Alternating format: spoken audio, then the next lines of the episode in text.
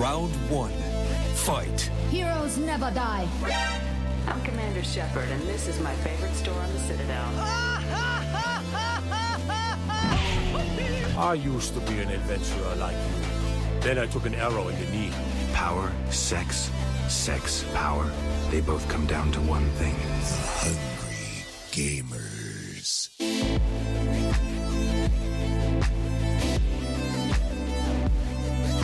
Hello, hello, hello, and welcome, boys and girls, to the 157th episode of the Hungry Gamers podcast. We are powered by atebit.net and Audio Technica.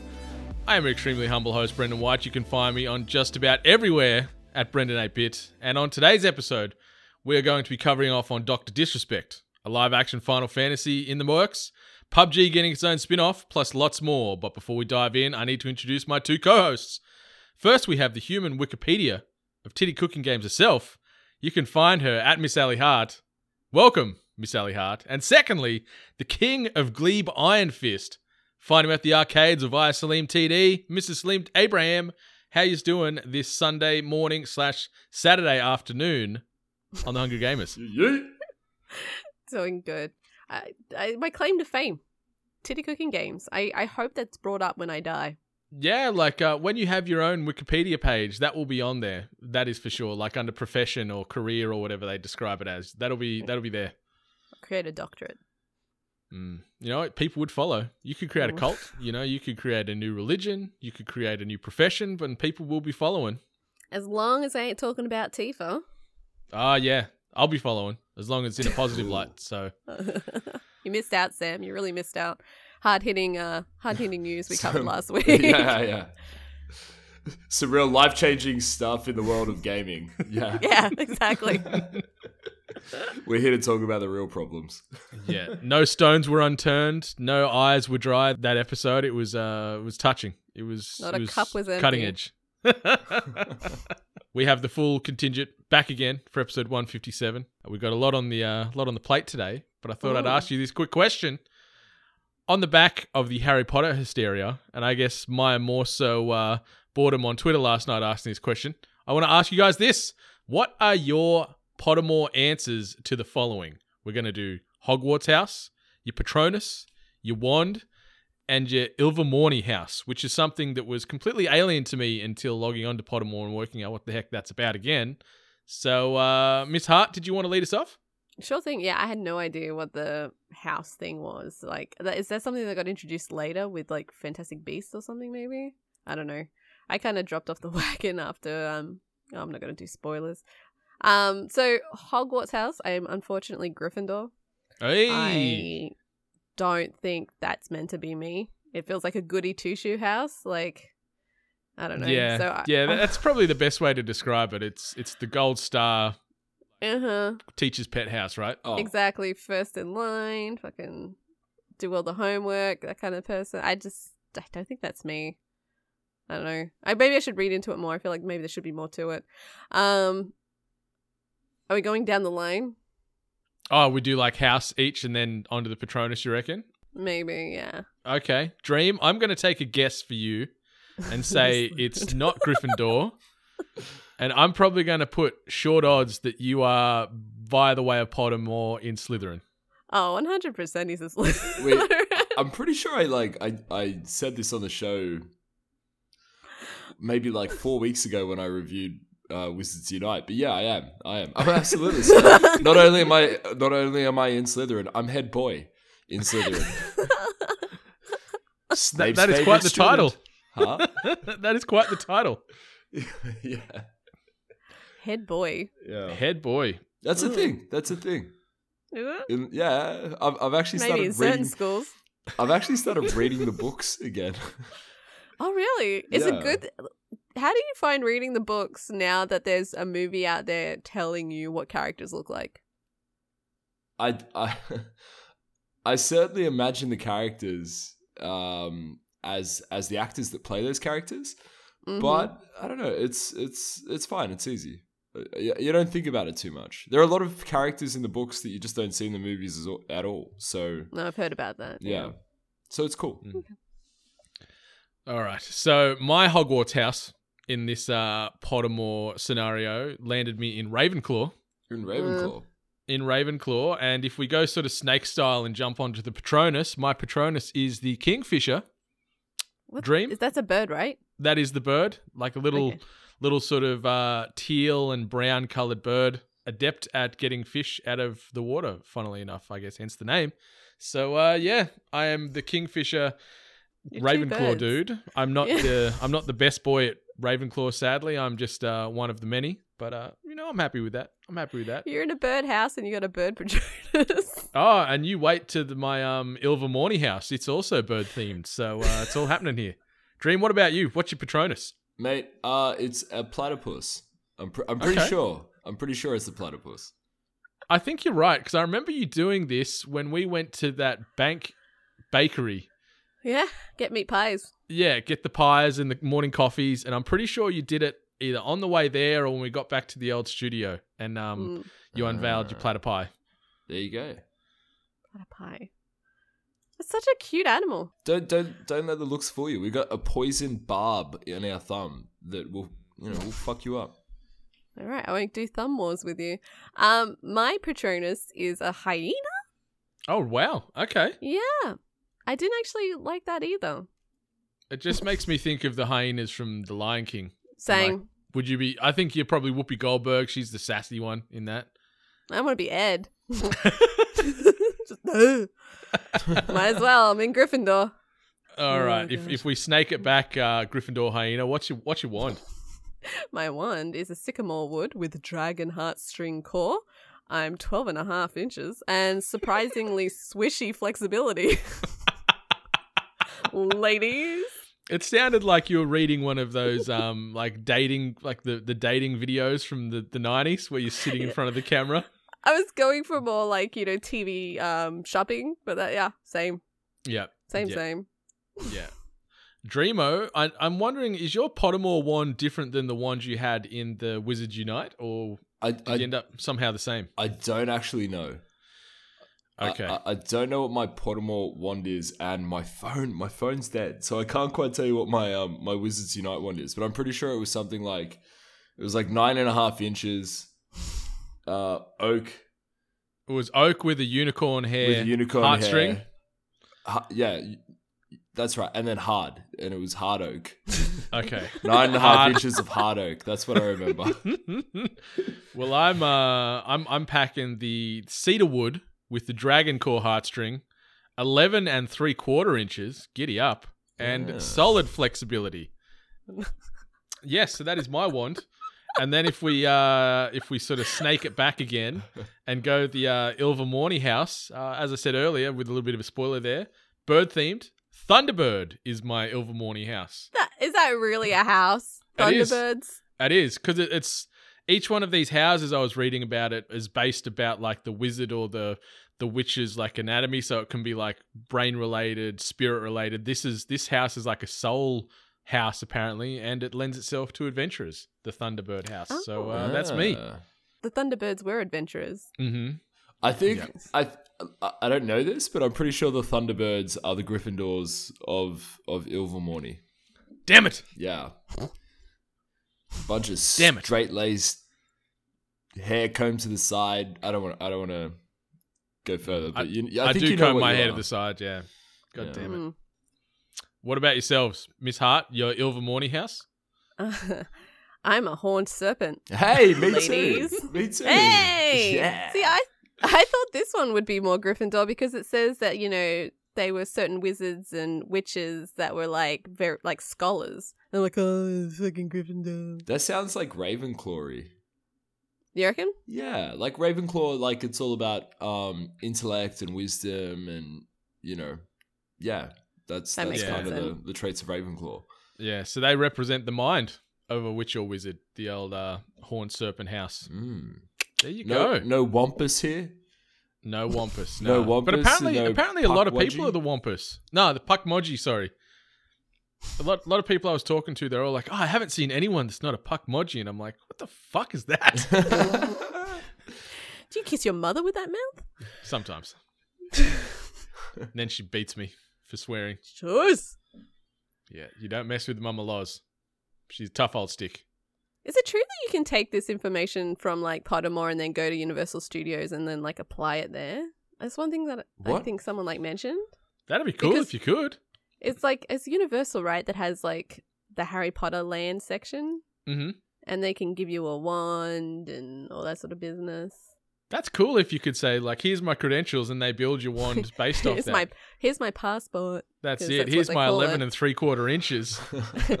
here's my 12 and a half inches. oh, damn it! Ah, I wouldn't even I'm know what to do with all that. so glad I'm the biggest. Would not even know what to do with all that. I'm compensating. It's okay.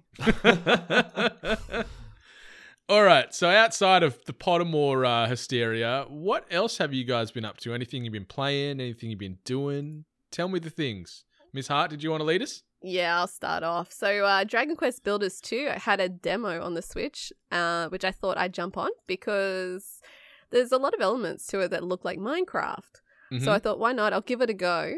Um, and I was discussing with Sam because you played the first one, didn't you, Sam? I did. I did. Yeah.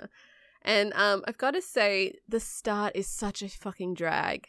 It is so slow and draggy. And like, it's that tutorial phase where they're trying to teach you the mechanics, which are pretty simple ones. Like, you know, press this to break something to get a material, and then go to a crafting table, and then this is to move. But in between there, they're trying to set up the story, like, establish, like, exactly what's happening story wise, because you have the building mechanics, and then you have, like, the story and adventure mode but it's just like it's so much dialogue that it, it got and it got to a stage where I just started skipping. I don't care what's happening now in the story. I, I'll figure it out along the way. I just want to get to the game. And I don't know how much I skipped through, but I still feel like I'm in the tutorial phase. Like I built a little thing, I completed some quests, um, and I'm still being told, oh, to do this, you can do this. And I'm like, far out, just let go of my hand, let me go. Like if it gave me an if it gave me an option to be like, hey, do you need the tutorial? Like, do you think so? I would have definitely gone in cocky and said, no, I don't need the tutorial, let me go. So maybe they can implement that. I don't know. But That's tough because it's a demo and it's so tedious. Like, exactly. exactly. Maybe they're like, oh, we'll give you the demo. You can go through all this shit now. So, but no, it's given me a bad experience. So it's put a bad taste in my mouth. So I probably wouldn't buy the game based on that, you know? oh wow. Mm. Like, I don't know. I'm going to give it like more, more of a chance, but it's just because it was Minecraft, but the graphics of like the Dragon Quest universe, like the, the style and everything, it's adorable. It's so freaking cute. Um, so I thought that that would be the good angle on it. But right now, it just the hand holding is killing me, and the dialogue, like, and I, by dialogue, it's all written. So it's just like you know all the blah blah blah, blah at the bottom of the screen, and you're like reading through it, and you're like, okay, enter, enter, enter. Oh Jesus, enter. I love that enter. that Oh. sort of voiceover you just did then for Yeah. the dialogue. It's- like Was it's it, the wasn't dialogue it noise. perfect? It's perfect. yeah. It it, would it wouldn't look out of place in just about every sort of you know JRPG style or, or anything in that sort of animation style where you're clicking through and it's Yeah. See, I think I was actually more thinking like Alex Kidd. I think it happens in there. oh yeah and Yeah. then anyway, scissors paper rock yeah. From, from my experience playing Dragon Quest, the first one, Dragon Quest Builders, Mm. I, I was also a little bit dissatisfied with the speed at which you unlock the things that you can build because in Minecraft you can do anything straight away. Yeah, once You you have have, like the everything. material. Exactly, Yeah. but like that's the only requirement is that you have the material. The actual um, ability to like build is not restricted to you at all. Whereas in this, it's definitely restricted from the word go, and that makes the whole thing sort of really boring, and it, it really does create a very slow start. So Mhm. If, if that's happening in, in two as well, that's a little bit disappointing. But at the same time, I think that the first one was definitely it's a game focused at children, and I think that it's trying to it's trying to handhold a child through the building process because there are there's a lot you can actually do in the first one, and I th- it sounds like this one is also probably aimed at a younger audience, which kind of sucks because I I had fun with it, like I really did, but be, it just I don't know, it's sort of it's capped. You know, the I kind of hope it's not meant for kids because you find dead bodies on the shore. in the second one. up. Yeah. Yeah, same same kids two years older, maybe. I don't know. Maybe. Helping them kids grow up. Yeah. Well, I Some guess. real life lessons. But it's it's interesting in that regard. Like I think about kids and technology these days. They're probably more adept at picking up something like this and working out on the fly than we are, and yet they've pumped all these tutorials and hand holding mechanics in it. Yet five minutes in, the kids are probably building houses and whatever else. Like Yeah. it's yeah, Nintendo, what are you doing? Come on now. I, well, it might not be like the problem is is maybe I can't see between the fact that I'm being jam packed with tutorial and story. So I think it's like here's the learning element, but here's also story. Here's like here's what's happening. Here's here's a little bit of like who you are, who we are, what's happening right now. Who's that guy? Who's that guy? Like meanwhile, this is how you pick up a box. I think I think it's just too much just like chucked in there and I don't know. I Sometimes I think I'm really impatient, so that could be an element No. too. You No, it's impatient? twelve half inches. No. Um. So who knows? I just I just wish there was a skip element, maybe. maybe. Yeah. Ah, you've lost me to the inches. Yeah, it's interesting. So, because this game, what releases in a few months' time, I think in full, but they've just got Mm. this like time demo available to try and generate interest. But it sounds like it's almost going to go the other way and force people away from playing this game. I don't know. Like some people might enjoy it. Like some people might be really into the Dragon Quest universe, and to them, they might be enjoying it because they get that story element, Mm. and then they also get that freedom now where they can, you know, build things like build a kingdom and kingdom balls, and then defend themselves against, you know, token Dragon Quest monsters. But to me, right now, I'm just I feel like I'm being pulled by like my freaking hand, dragged through the freaking tutorial because kicking, screaming, man. Yeah. Yeah, it doesn't sound like something that I'm going to even give the light of day. So, uh, yeah, thank you for that uh, honest Good review because it's going to save me some cash. If it changes, I'll let you know. Yeah, something that didn't save me much cash this week is the Elder Scrolls Online. I'm back, baby. I'm You're back. I saw You're that. back. I saw that on the agenda. I'm like, that motherfucker took my thing. I said I wanted to try it, and you're like, you know what? I'll jump on. well, I'm waiting for you now. So, yeah, jumped on the uh, the Elder Scrolls Online and uh, got into the latest expansion, the Elsweyr expansion, which is bringing dragons into the Elder Scrolls Online finally, which is pretty sick.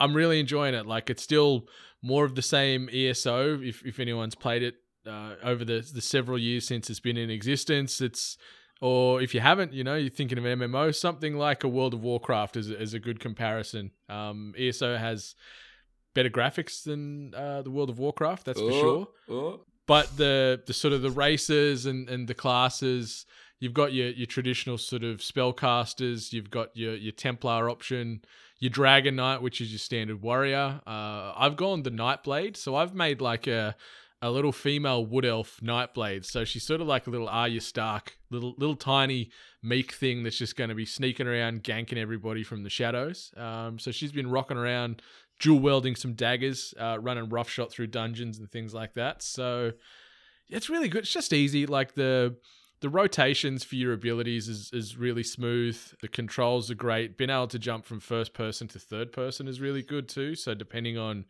how you've played Elder Scrolls games in the past, you can feel comfortable with that. Obviously, you've got a ton of mount options, aesthetics, and cosmetics. Heap of Mm. lore scattered throughout the world. Like the, the world map now is freaking huge. Like there's what uh, Morrowind. There's um, this Elsweyr expansion. They did like a Thieves Guild based one um, a way back as well. So the world is really, really uh, realized and living and breathing, and so much to do, and all your little sort of um, classification offshoots you want to do on the back as far as leveling up abilities and certain other things. It's just just oh my god, I was almost overwhelmed with what was going on on the screen at times because there's just so much happening. But it's so good. How I've missed MMOs. cost? Like, do you have to buy like a membership or something? Or... Nah, so so they did have like a monthly fee to start with that was compulsory. They've since scrapped that, so you could jump into the Okay. base game for I think thirty bucks or forty bucks for the base game. But if you wanted to pay, I bought the the full Elsweyr version, which was seventy bucks, and that gives you access to all the previous expansions plus the full game.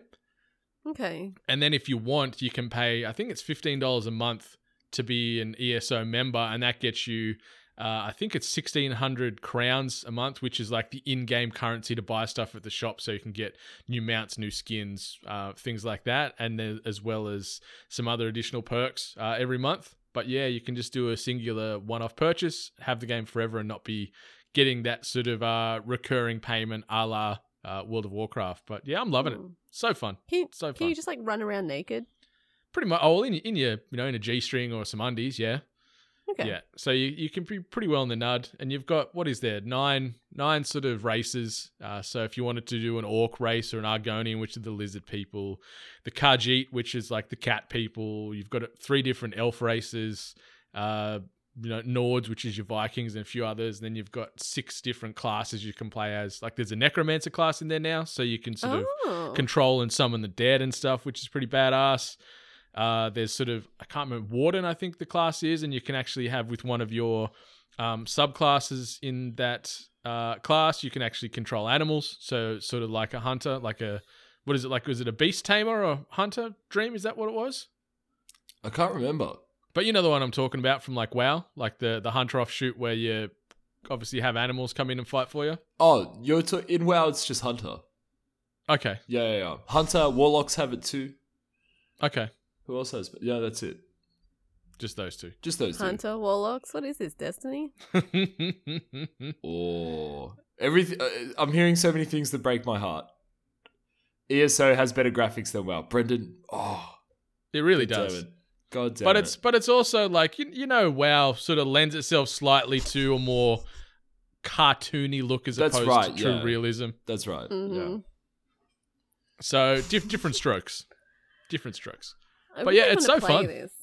I really It's so want to fun. try it, but Yeah. uh, I'll have to keep looking at it. I Mm. just don't want to get fully absorbed because I actually jumped back onto GTA Online this week, and so many so many things have added to it now. So I'm probably going to get more addicted to that again. So I need I need one gaming addiction at a time, please. Yeah. So Yeah, I might have to still put ESO on the back burner. yeah. This this Elsweyr expansion, the, the dragon thing's a big hook. Uh, being able to fight dragons and take down dragons is is pretty cool. Uh, anyone that's played Skyrim knows how awesome that is. So Mm. being able to do that in a shared online world with your friends, I think is pretty special. So uh, yeah, I'll be playing a little bit more of this over the coming weeks and leveling up my little uh, Wood Elf Assassin, so or Wood Elf Nightblade, I should say, for Elder Scrolls Online. So um, yeah, kudos. I'm I'm keen. Jump on, come come raid with me. What, what are you playing that on at the moment? PC. You're on, PC. Ah, interesting. I've got it on the Xbox, and and I'm like pretty high end level on there, but I haven't played it on there in years. So I've done a clean build on the PC. Cool. Yeah, but that's that's about me for playing. What about you, Dream? Um. Uh, well, it's been a couple of weeks, so I've, I've, I've played a few things, all strategy and sort of tactics games as well, which wasn't a conscious decision. It just sort of played out that way. Um, I, I Strategic way. I've played um Final Fantasy Tactics War of the Lions, which is a, a Square Enix game from 2007. Um this this game I, I love this game. So it's it's sort of set in this world uh, it's sort of a fantasy medieval world where these two warring kingdoms are just at each other and you follow this you follow a series of characters but your character is this guy Ramza who's a soldier he's he's part of this like great house um called Beoulve. They're like leaders of knights. So there's like this like immense pressure on this guy to just be like this really honorable knight. Um it plays out like a, Sh- a Shakespearean play. It's it's there's a lot of tragedy. There's a lot of betrayal. Even the language between the characters it's all quite Shakespearean which is really cool. Um, the it's a tactics game though, so if you imagine like a, a chessboard or a grid board, you control a number of characters um, on this battlefield, and it's turn based. You move them around, attack other characters, and and win the map. Um, the main thrust of the game, it's all about like the job system. So you get to change your character's roles between fights, so that they can be like a knight in one battle, and then like a white mage or a black mage in the next one and they get to carry across like job specific traits between games uh, sorry between roles so like dragoons are typically the only class that can carry a javelin but if you master something in that class then you can use a javelin in any class so it's like it's really deep It's pretty cool. I'm playing it on the mobile at the moment, and it's just a nice way to get me from train station A to train station B. Mm-hmm. Yeah. Can you tell me about the Onion Knight class? I can't tell you a great deal about the Onion Knight class only because I haven't unlocked it yet. It takes fucking ages to do that. You would say there was many layers. Wow. It's a very tear jerking uh, class to play, that's for sure. It's very emotional. Wow. Nice one, guys. Nice one. Great back and forth. um, no, I don't know too much about the Onion Knight class because I'm still yet to unlock it, but I'm about halfway, I think. Okay. Yeah, if you've played, there are a lot of like tactics games out there, and, and Final Fantasy, like there's four tactics games in the series now, I think. Like if you've played any of them, they all play the exact same way. You don't really need to learn anything new, but it's still it's like a really fun fun game. I, I the one thing I'm a bit, and I don't know if it's me, it's just that I I find that I need to grind.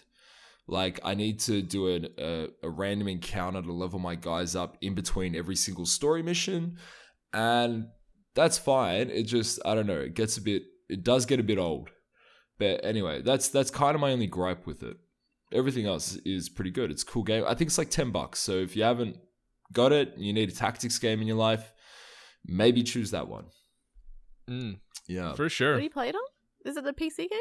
Nah, it's mobile. So it's Oh, iOS, it's. Android, and I think it came out on the PSP way back when, didn't it? It did, yeah. Th- this came out on the Ah. PSP. I I wouldn't be surprised if it's on Steam. Like most Final Fantasy games are on Steam now, so maybe have a have a bit of a look. Have a peep. That's right. Pika. Total War Three Kingdoms. I I talked about this briefly a couple of weeks ago. I- I'll probably only talk about it briefly again. It's a turn-based strategy and real-time tactics game that came out this year. Uh this game fucking is ridiculous. This game is crazy. Total War games are like just mind-blowingly fucking annoying.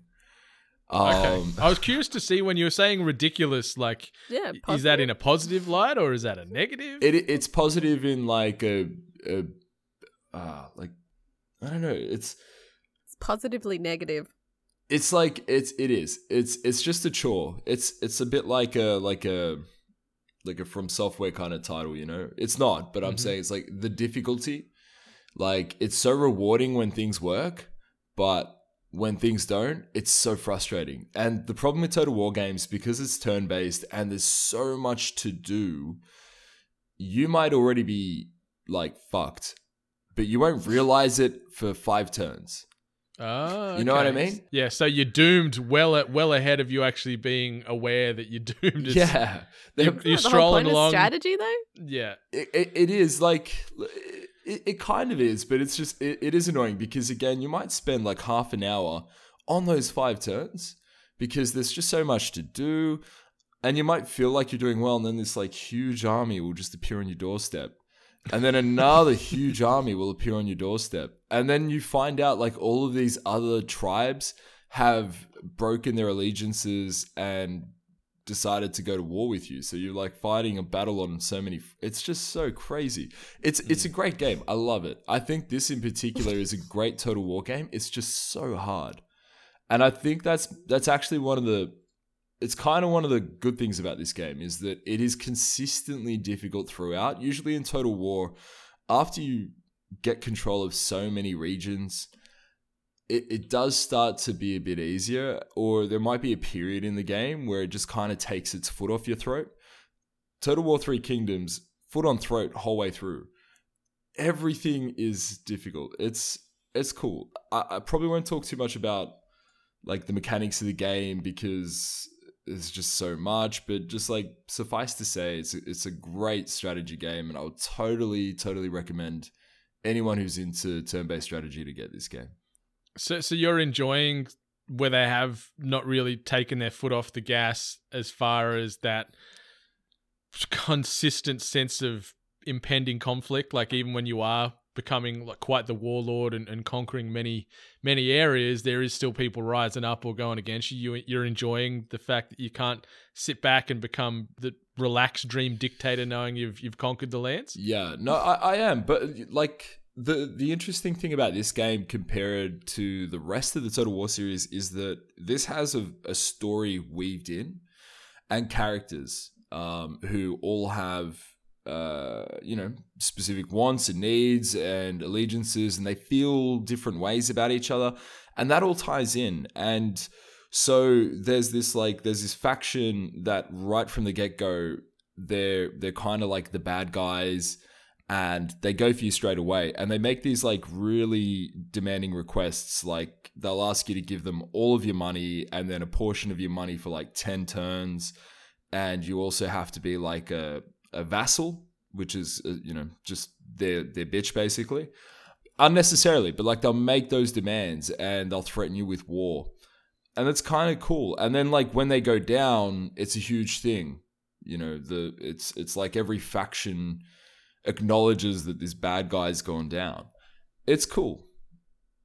I like that they weave in a a good narrative to it as opposed to just go fight and take over this part of the world and then the next and the next. I like that they're weaving in a little bit of story and a bit of an emotional hook. Yeah, and if you There's if you don't care for that at all, though, like they give you the option. They're like, you can either do it story mode way, and I think they call what do they call it? It's like romance, like a, a romantic campaign, or you can just do a straight up total war domination style campaign. No story, go fuck yourself. Let's just like mm. let's just play the game. Yeah. Sounds like my kind of game. Yeah.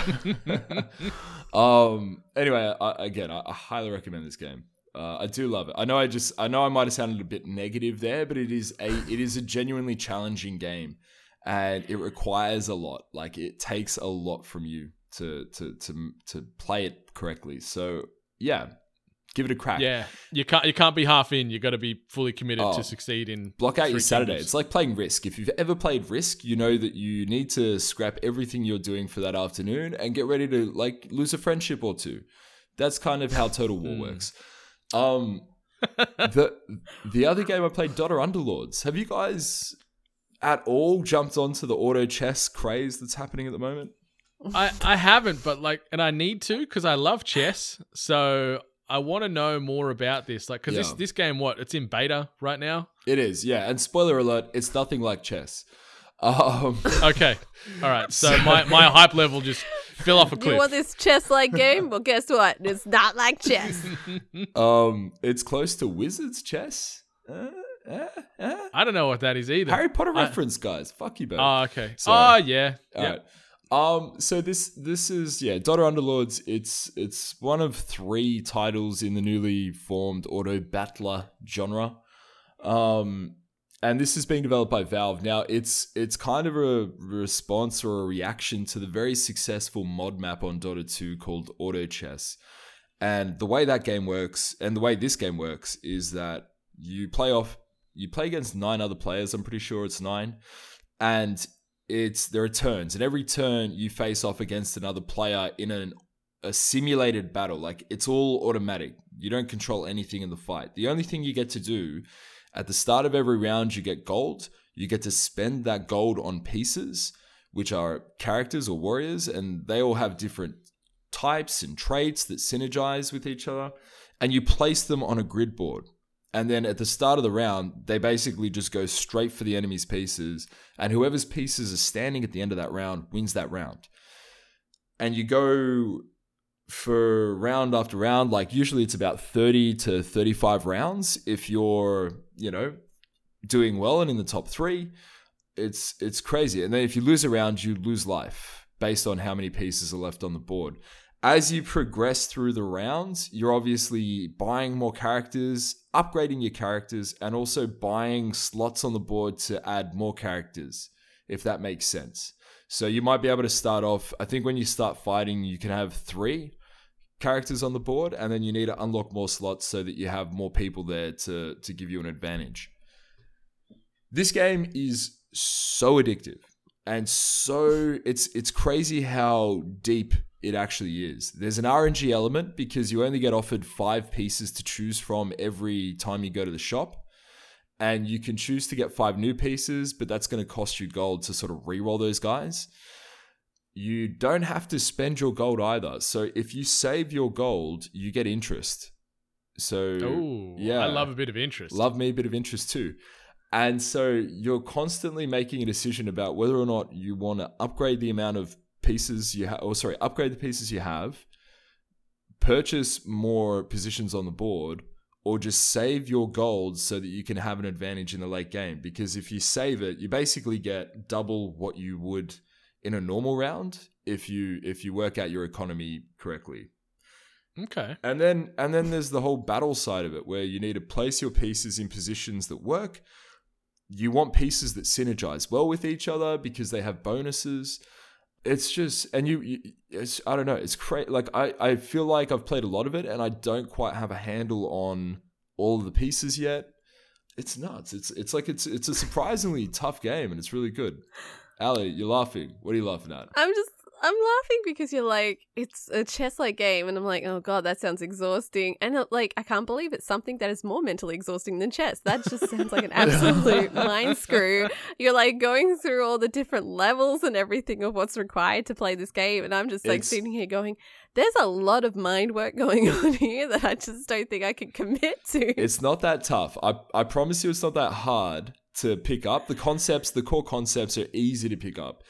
It's Uh-huh. it's about like the the hard part and this probably won't ever get easier. The hard part is in making the decisions about like what pieces you're going to get and making like smart decisions there because you might you might get like a, a good piece like a at level 1 but you need to buy that piece three times to upgrade it, if that makes sense. As soon as you've got three copies Okay. of something, it upgrades. And you might not see that piece rotate through the shop again, you know, potentially for the rest of the game. And you've got to sort of roll the dice on that and measure that against, like, well, if that doesn't happen, what other pieces do I have? What else? What, what, what strategy do I have here? What's my out? it's really cool. It's it, you know what it like it fits so nicely in alongside like CCGs and MOBAs. Like I feel like this is that crowd that will gravitate towards these auto battler games. Um, interestingly, Riot have developed Teamfight Tactics, so that's also in beta at the moment. And Hmm. even though it, it's like. I feel like they're like, all right, how do we do this but make it different enough that we can get away with this shit?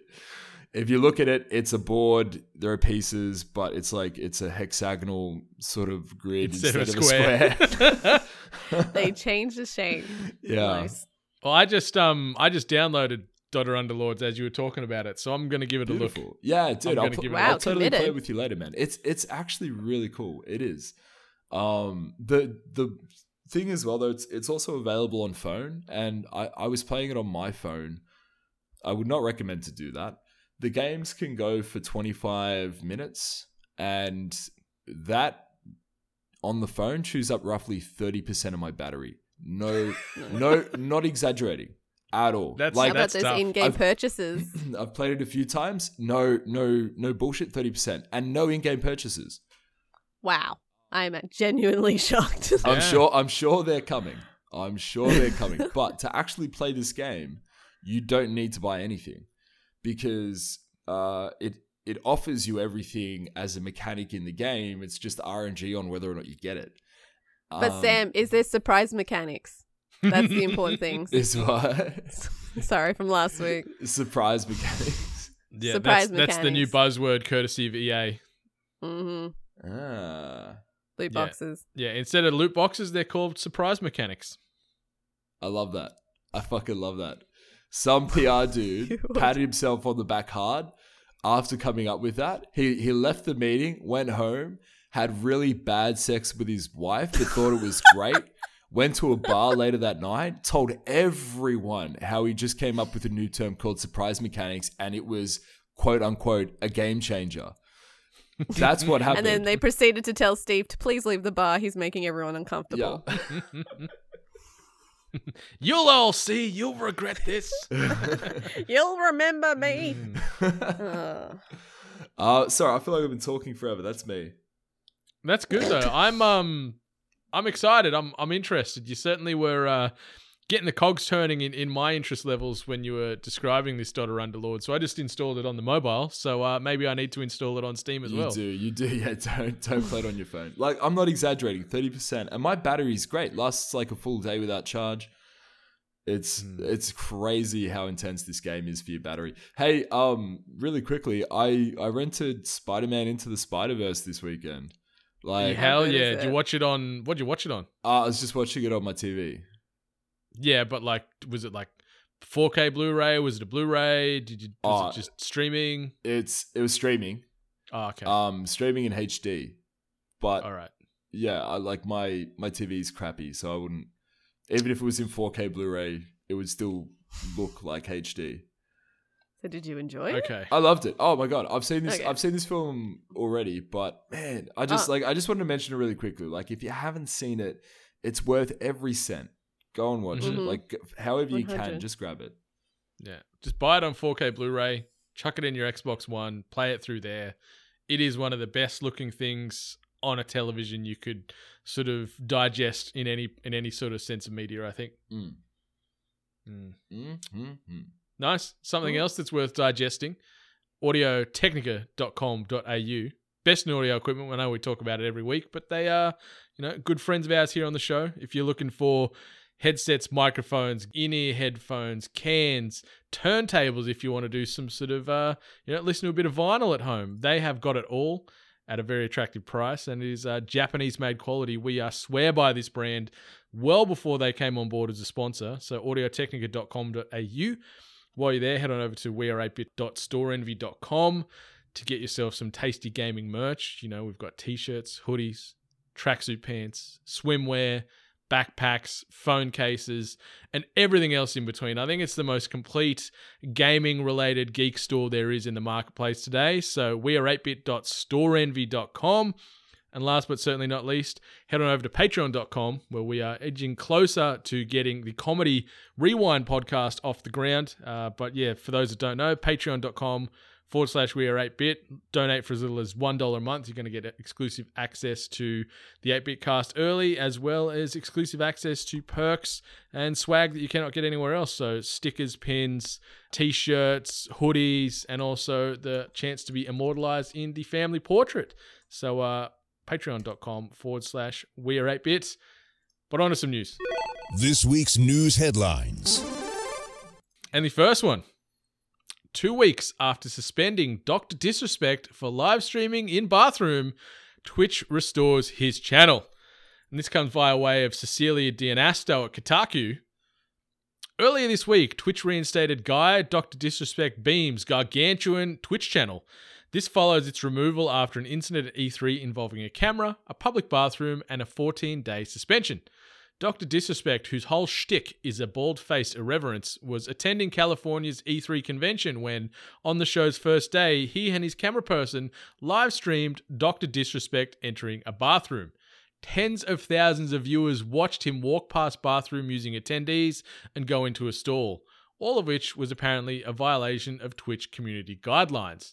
Twitch suspended him as a result, and on top of that, E3 revoked his badge.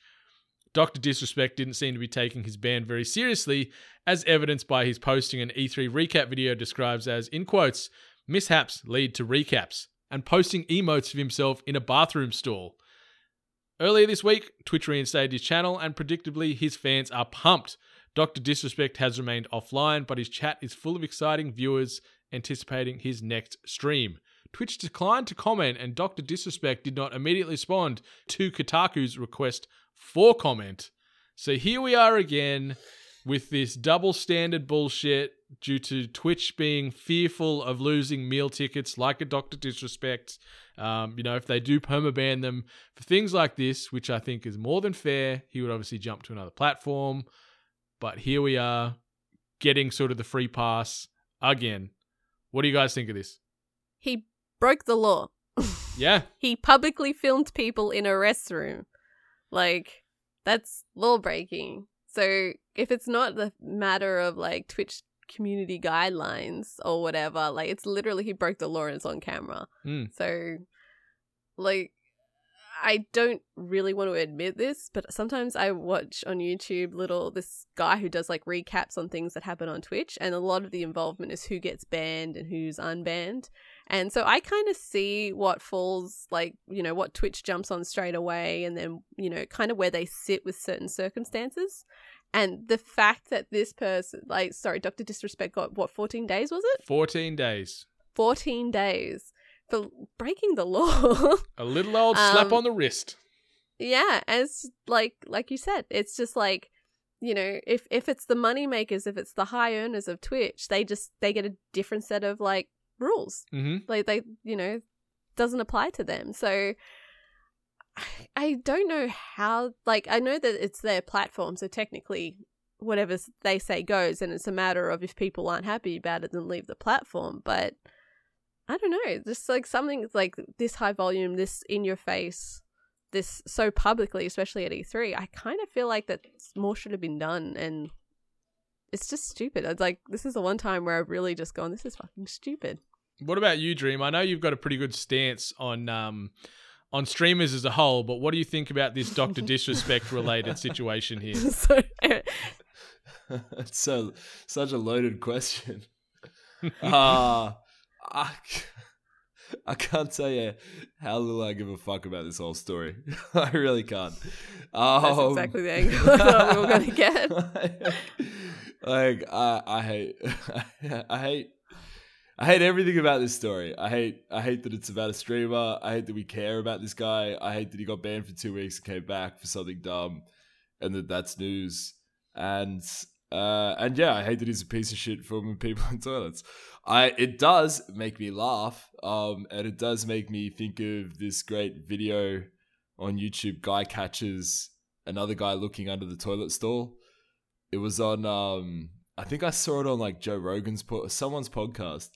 And anyway, just YouTube that. It goes for 30 seconds. This guy's sitting on a toilet and then he's recording like just the ground. And then he moves the camera down and you see this guy just like watching him. Under, like, from under- but like it's like the guy gets caught and he's so awkward about it. It's it's hilarious. Anyway, um, yeah, I dude, I I don't know. I I, I think this is just dumb. This is dumb.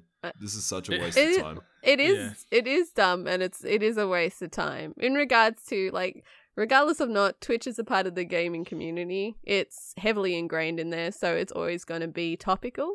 Um just I guess it just boils down to dou- double standards and Twitch still being probably still the highest rated and most popular gaming streaming But there- platform. but- so but there's a whole world out there, right? Like I, I, I Mhm. disagree with the notion. Uh, no, I don't disagree with the notion that they're ingrained. Like it totally is ingrained Mhm. in gaming.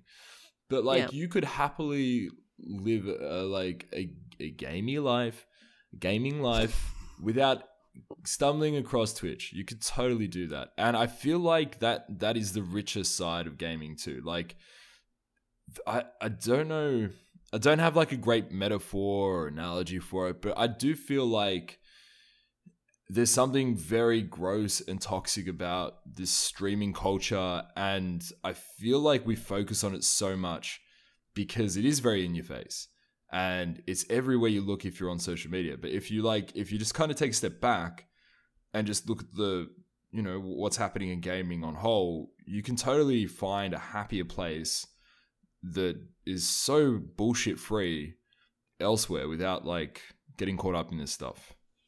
And that's true. And it's it's obviously going to fall down to personal preference. Like Mm. I don't really want to delve into the battles of whether Twitch is, you know, good or bad and start debating with you. Um, I'm just going to speak from a personal aspect. I do jump on Twitch. I jump on Twitch a lot. Um, I enjoy it, and I think that comes from a lot of my background in being the younger sibling and having an older brother and watching him play and still finding enjoyment of Ah. enjoying a game as a viewer.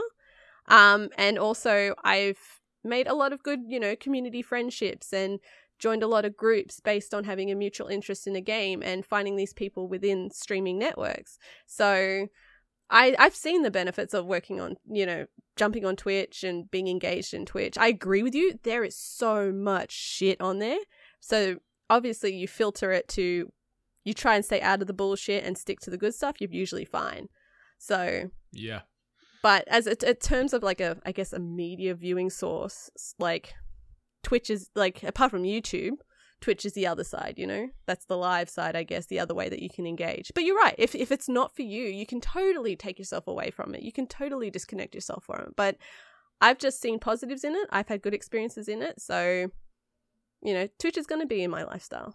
Hmm. Dr. Disrespect is not having the best experience in it right now because his sub count is the lowest it's been in over 18 months. So uh, what is it like twenty thousand? it's it's it's still very substantial. Like it's over Yeah. eleven thousand, but like for the last eighteen months, he's averaged about twenty five thousand. So there's there's been quite the drop, um, sort of the last few months, which is uh, very interesting to see. Like he was at twenty three k in May, and now he's you know sitting at around eleven for June. So uh, yeah, maybe maybe some people out there are uh, getting a little bit sick of his shtick. Like there is a lot of young or you know early adults that that fully endorse this guy and love his edginess and all that other shit that he carries on about and you know they're very blind to to what he did as you said ali that it, it was you know a criminal act there was some some young-ish looking people in that video when he sort of Yeah, walks into the bathroom like it's it's a dicey situation. So i'm curious to see if any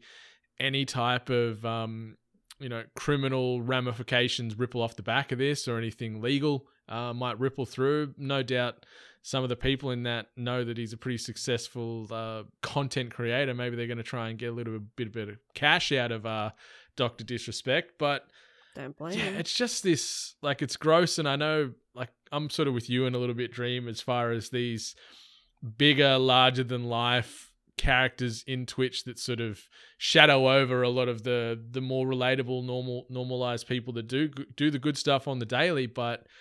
The fact that Twitch are just so quick to dismiss what's happened here, it's like, yeah, you, you've paid your dues here. You've set out 14 days welcome back to our platform, Mr. Disrespect, and keep bringing all your subscribers in because we want that money. And like, it's it's so blatantly obvious, and you've seen similar with like PewDiePie with his various antics on YouTube, and and a whole Mhm. host of other big dogs out there that just are money earners that just get second, third, fourth, fifth, sixth chances. Where you know, if it was a you or me streaming on there, we'd probably be banned for life. Permanently. So, yeah. Yeah.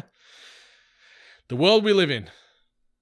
Yeah, and like I'm not gonna also I'm also gonna say it's not just Doctor Disrespect. This Yeah, is a this is a reoccurring thing with a lot of popular streamers where they break certain rules, and people have actually reflected on saying, well, this person did something similar and they got a permanent ban. This person did technically something worse, and they only got you know, but the only difference is is one has more viewers, more subscribers Mm-hmm. than the other one. So Yeah. it's it's I guess it's just like more about like I mean, the more that this happens, Twitch is setting a standard. So if they're gonna keep going this way, I guess I don't know accountability. Like Mm. Yeah. who who's responsibility of That's that? it. It's, But it's just that whole Tony Montana. It's like first you get the money, then you get the power, and then I guess in Doctor Disrespect's case, he also got the women because he uh, cheated on his wife. one more than he should. yeah. Anyway, let's push move it to on. the limit. Let's move on to a topic that I reckon Dream might be a lot more positive to talk about. Sony announces live action Final Fantasy XIV TV series. This comes via way of Joshua Rivera at Kotaku. Sony Pictures Television and production company Hivemind Entertainment, the company behind Netflix's forthcoming adaptation of The Witcher and Amazon's The Expanse, announced a partnership with Square Enix to develop a live action Final Fantasy TV series based on the online role playing game Final Fantasy XIV. The live action television series will tell an original story set in Erosia, the world where Final Fantasy XIV is set. That was that was awful. How do you pronounce it? Eorzea. Ah, fucking some some wanky bullshit. With the, when the series will focus on what the series will focus on is still under wraps, but per a press release, it will explore the struggle between magic and technology in a quest to bring peace to a land in conflict.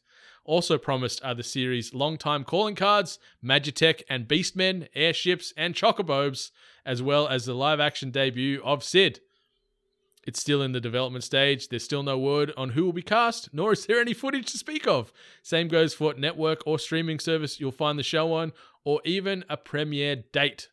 Dream, does this uh tickle your Final Fantasy pickle? Um, no, no, not at Oh, all. well. No, I mean it's it's just because it's not. Uh so this is this is the second TV series, um, adapted from Final Fantasy XIV. I don't know if you remember, we did talk about it on this show, and it has come out.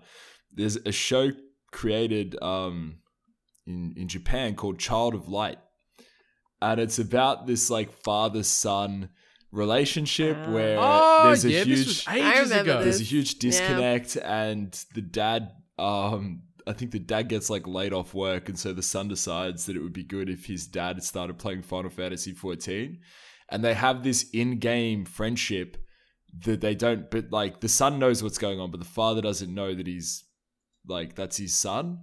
And so they connect and talk. It's so weird. Anyway um it's just I- I've played a lot of Final Fantasy 14 it's not a it's it's a really cool world but it's like it's I don't know what you would do for a TV show and like it's such high fantasy.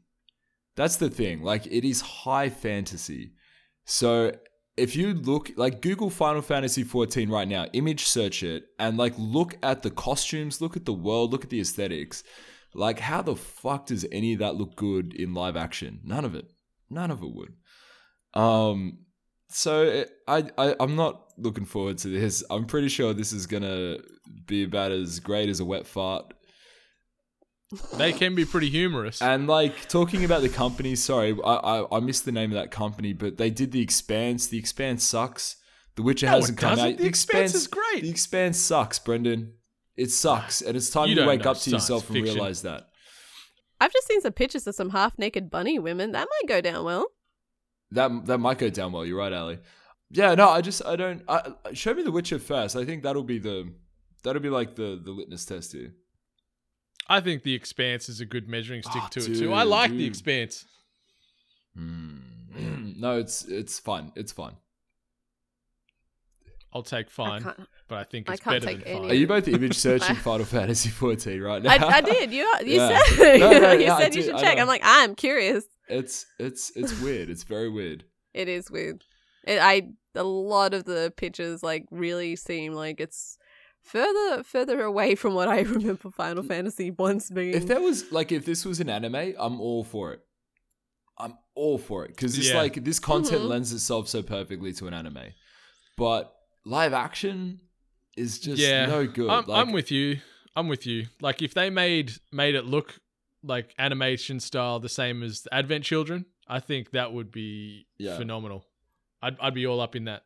Give me give me some of that sort of CGI Final Fantasy world. But yeah, like it would look a little bit funny. Like if they go like for like with those costumes and what have you, it will look a little bit interesting on screen. But I guess you could look at something like the Monster Hunter movie they're making at the moment, which is pretty high fantasy, and they've got big obnoxious costumes and big obnoxious weaponry, and it doesn't look too ridiculous from that leak trailer. But yeah, I don't know. like uh, I think so.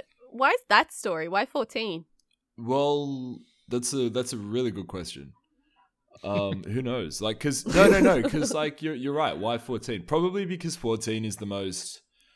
There is a story, but it's it's not centered around specific characters. It's centered around your character who you create.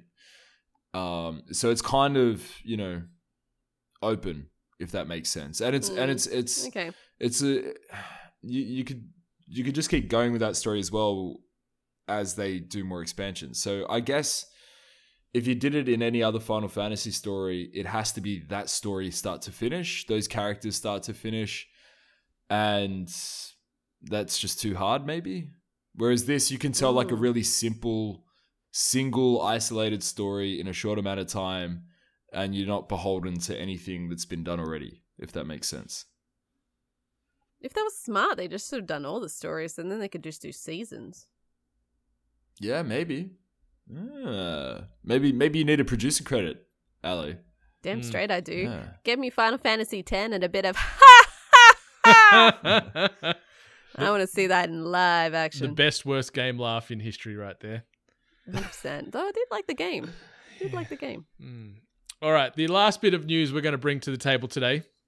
Narrative based PUBG game announced from new team led by Dead Space creator, and this comes via way of Emma Kent at Eurogamer.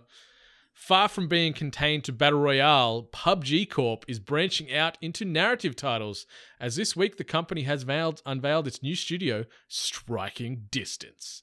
The studio will create an original narrative experience within the PUBG universe, whatever that may be a post Soviet thriller, an adventure through the Thai jungle, a Mad Max version of Miramar. In any case, it seems the new studio will be in good hands, as industry veteran Glenn Schofield is taking the helm as CEO. As vice president and general manager of Visceral Games and later a co founder of Sledgehammer, he's worked on some major titles such as Dead Space and Call of Duty. In his introductory video, Schofield said he's looking forward to, in quotes, the freedom to explore the PUBG universe and the opportunities that offers, which we view as beyond Battle Royale, end quotes. In terms of practicalities, Striking Distance is being built from the ground up and will be based in San Ramon, California. It's wholly owned by PUBG Corp, meaning the mother company will also publish the new title. What do you guys reckon of this? A PUBG narrative esque experience, potentially. Uh, It, why? Technically, they're yeah. Technically, they've got all the freedom in the world to create a narrative because it's literally just a blank space. And are they basing it on the first map, or do all the other maps come into play, or are they just like, hey, it's a PUBG universe, make something special about frying pans, and that's about it. Enjoy. A humble chef goes rogue after his daughter is abducted by the Mexican cartel. That's exactly right. I like the whole like um post Soviet thriller kind of thing. Like there are like little elements of it that you can kind of see, and like this guy's attachment to Dead Space and I guess a bit of Call of Duty um can kind of set some kind of tone if he you know keeps it like that. Yeah, I'm I'm feeling like a Ghost Recon Wildlands. That's what I'm thinking it could work with. Okay. Something like that. Um, got that third person over the shoulder camera style. Still got the action and the shooter mechanics, but a storyline weaved in. Dream, what do you reckon about this? A PUBG going to stick the landing on a uh, on a narrative based entry to uh, their their universe? Uh, um, they absolutely will. Uh, the, this is gonna be the best game of the year that it comes out in. Um, no, I don't know. It's weird. You're right. It's kind of funny. I just think like PUBG with a story is just battle royale, the movie, Yeah, yeah. and anything. It, it, it and then it like and then it really is just a, a just a bad imitation of something that was really good. Um, it's cool. I don't know. I don't necessarily have like a problem with it. It just kind of reminds me of like Telltale style games where they themselves are sort of spin-offs. Um, like the Minecraft. Like if you think of the Minecraft Telltale game, that's that's a story th- that's in a very abstract um kind of world. So you know, um, it's it definitely like it's possible. It'd be cool to see what it actually looks like. Yeah, yeah. Like they they've got a they've got a, a, a veteran sort of helming this, which is great. But this is getting blood from a stone almost because what what world exists currently in PUBG apart from post-apocalyptic looking areas where Mhm. you're just shooting 99 other people to try and get a chicken dinner. So I don't know, but I guess it gives them a, a pretty big clean slate to play with as far as creating a world out of that too. So I don't know. I don't know. There's some humor in there though. Like if you look at like the PUBG trailers, they're funny trailers. I like I recall one where the guy's like jumping out of a caravan, he's getting shot at, but he's like blocking it with a fry pan, and it's it just kind of looks absurd. But it's the humor you understand because you know the game, and I, I like I think there's probably some things there that would make any kind of story interesting. Um, like what do you do with the fry pan in the story? That's kind of I don't know. You, you, you think it's going to be like a a Hobbs and Shaw based video game where they're just going to go over the top as opposed to more grounded realism, just big extraordinary Don't talk ways to kill. that I- stupid movie. I okay? cannot wait for Hobbs and Shaw. The trailers are so wait. insane. So stupid. It is. It is possibly. It's maybe the film I'm looking forward to the most this year. In a year that John Wick Three came out, this is the action film I want to see. It looks bonkers. Yeah. Oh, dude. Anyway, I don't know. The, the only thing I could think of is maybe this game will set the stage of the lead up to what leads to battle royales. Maybe. Yeah. Yeah. Um, they could do the establishing. Um, you know, like the at the end of the game, it kind of brings up why battle royales happen. Mm. Maybe. Um, but and how the you know land became so barren. So like like everyone's dirty in like well, especially my character, but in PUBG, like everyone's character is disheveled and you know kind of wrecked. Although they need to explain why everyone jumps out of a plane and who drives those planes. But Maybe Anyway. maybe it starts from Iron Chef, and the Iron Chefs got fed up to try and see who was the king of Iron Chef. Hence, the battle royale started, and there's the fry pan weave in where um, Bobby Flay and all those types of guys and girls uh, are, try- are trying to see who is the ultimate master in, in the kitchen, and so they fight to the death. maybe people are in like some like poverty, and in order to win food, let's say a chicken dinner, you have to survive a battle royale just to eat. Oh, maybe maybe maybe Colonel Sanders is the evil baron, and he promises chicken dinners to the poor while they're raising the chickens for his farms that he then sells, you know, to millions of locations around the world. Maybe it's maybe it's a KFC origin story. hmm It writes itself. Yeah. Sign us up. We've got this covered. Up to San Ramona. yeah, in Cali, San Ramon. I'm halfway. Th- I'm halfway there. That's it. just just just jump on the bus and head down there. Knock on. Just uh, knock on the door. knock on I Schofield's door. yeah, I got some ideas. Oh, All right, man. so that has been the news this week. I thought we would uh, wrap this episode up with a little game show, something a little bit different. Um, on the back of my recent diagnosis that I am very, very much addicted to The Price is Right, I thought we'd play a little game that is in the same vein as the final showcase, where you two have made your way through, you've spun the wheel, you're at the final showcase. And uh, if you can remember from the Australian versions with Larry Emdur, there's a there's a fixed price, but in this regard, it's going to be a year in question, and you're going to rotate and take turns as I give little facts, and you guess the year, and I can say a higher or lower from there. So does that make sense? It does. So so it's it's sort of like a spin on the who am I. It's instead like a a what year am I talking about here. So I'm going to be giving facts. Um, Ali, you can go f- have the first guess. Uh, if you get it right, obviously the game ends right then and there. But if Dream guesses and it's wrong, I'll It's answer like happen. rattle off the next fact, so on and f- so forth until we crack which year I am talking about in video games. So let's start things off. So if we start on the first day of this year, January first, 2001. that is incorrect. Higher or You are lower? out for this Thanks for taking. Thanks for taking my turn, Sam. Is it? Wait, is it your turn? I thought you said I could go. I thought first. Yeah, I said Ali could go Oh, first. my bad, my bad. I thought you said. I thought you said we could like. it would have been great if you got it too. I thought you said if like if if I stuff it up, it's Ali's turn.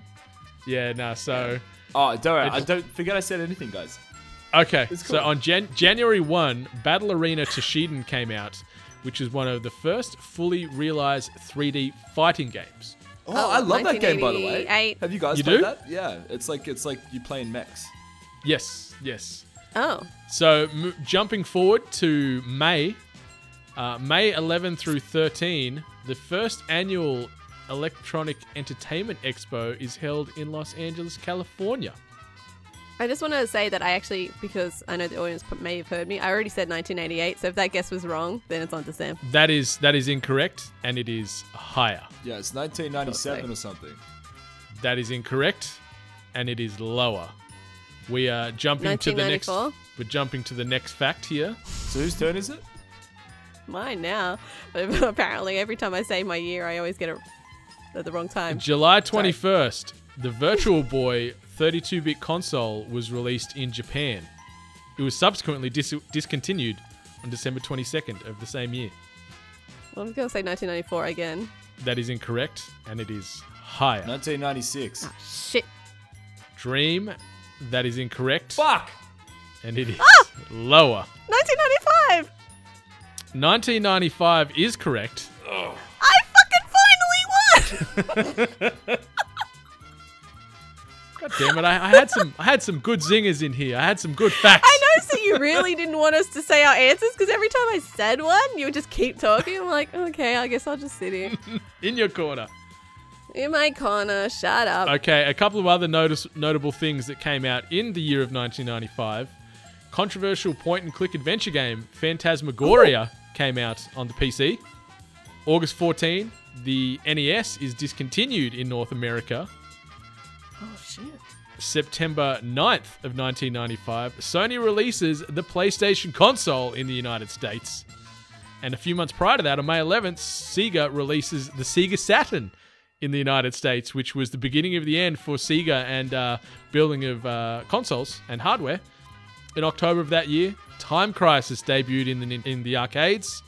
November 5th, Twisted Metal debuted on the PlayStation 1. November 20th, Donkey Kong Country 2 Diddy Kong's Quest landed on the SNES.